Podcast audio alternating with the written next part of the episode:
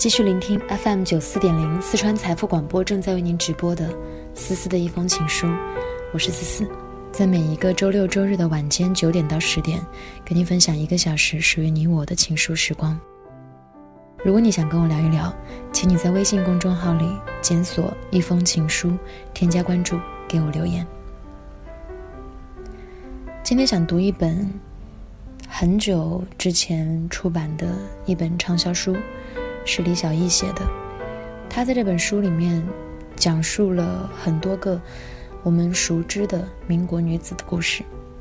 他在自序里说：“我是一个典型的文学女青年，小学读《红楼梦》《简爱》，中学拿作文比赛的奖，高中数理化太烂，理直气壮地学了文科，高考数学不及格，因靠着语文拉分超过了重点线，大学念的是中文系，工作之后在报社待了十年。”文字就像是我血液里的基因，可是我没有想到，文字改变我的生活，是因为写作这一本书。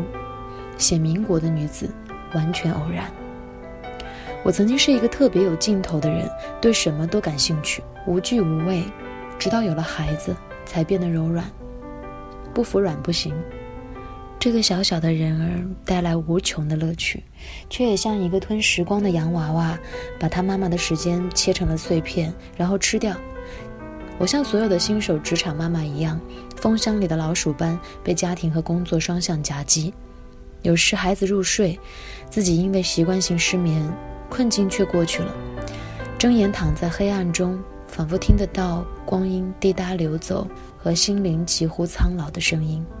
心里密密匝匝的不甘，就这样吗？于是坐起，借着昏黄的夜灯读书。无意间读到了张幼仪的故事。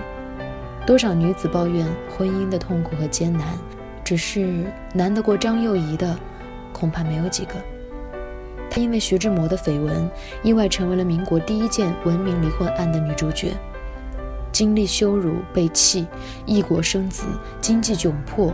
幼子早逝，在遭遇了一个女人能够想象的所有不堪和打击之后，依旧像狗尾巴草一样坚强的生活，甚至越活越好，还活成了著名的女实业家。运道的起承转合，该有几许故事呢？很自然的，我写了第一篇稿件：张幼仪，坏婚姻是最好的学校。这篇文章首发在妞博上，被迅速阅读和转载。至今可能还是妞博点击率最高的文章之一。我被洋洋洒洒的评论鼓励，顺着民国朋友圈一路写下去。林徽因、陆小曼、唐英、孟小冬、福芝芳、王明华。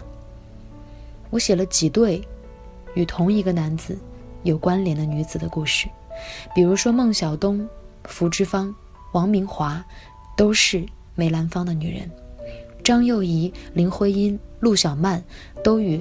徐志摩有过瓜葛，蒋碧薇、孙多慈、廖静文都被徐悲鸿修改了际遇。遇见同样的男人，却遭遇不同的命运，其中的解码让人唏嘘。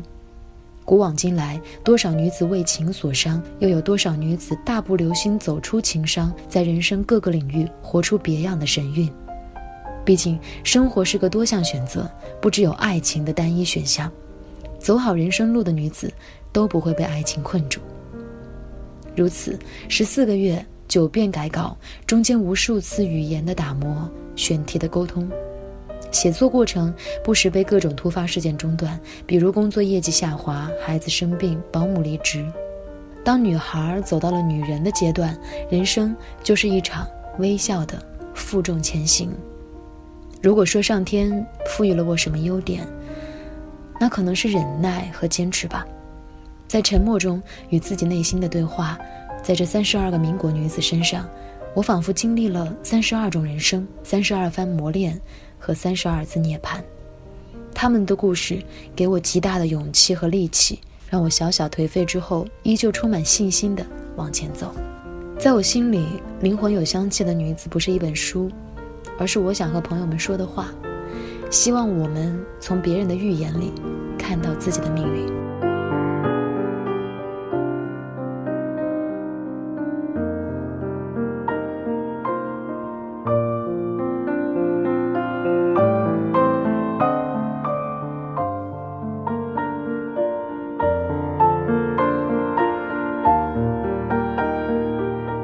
那句话怎么说的来着？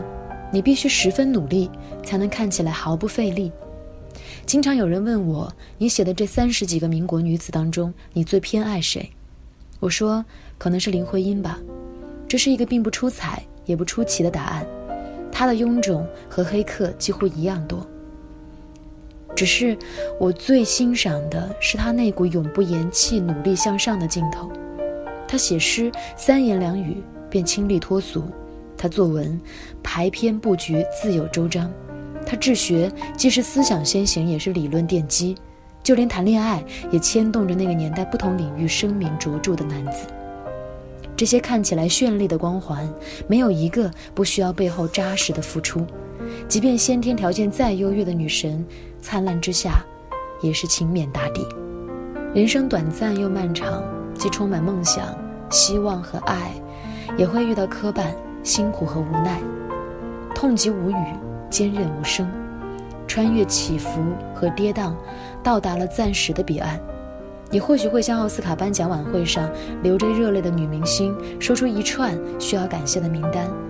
最后，你说你感谢生活，感谢生活为你安排的一切。那些过往的荒芜，已经埋葬在心里。每一个精彩的女子，都将学会与自己谈心。每一个精彩的女子，都在努力的生活。你我都值得更好的人生。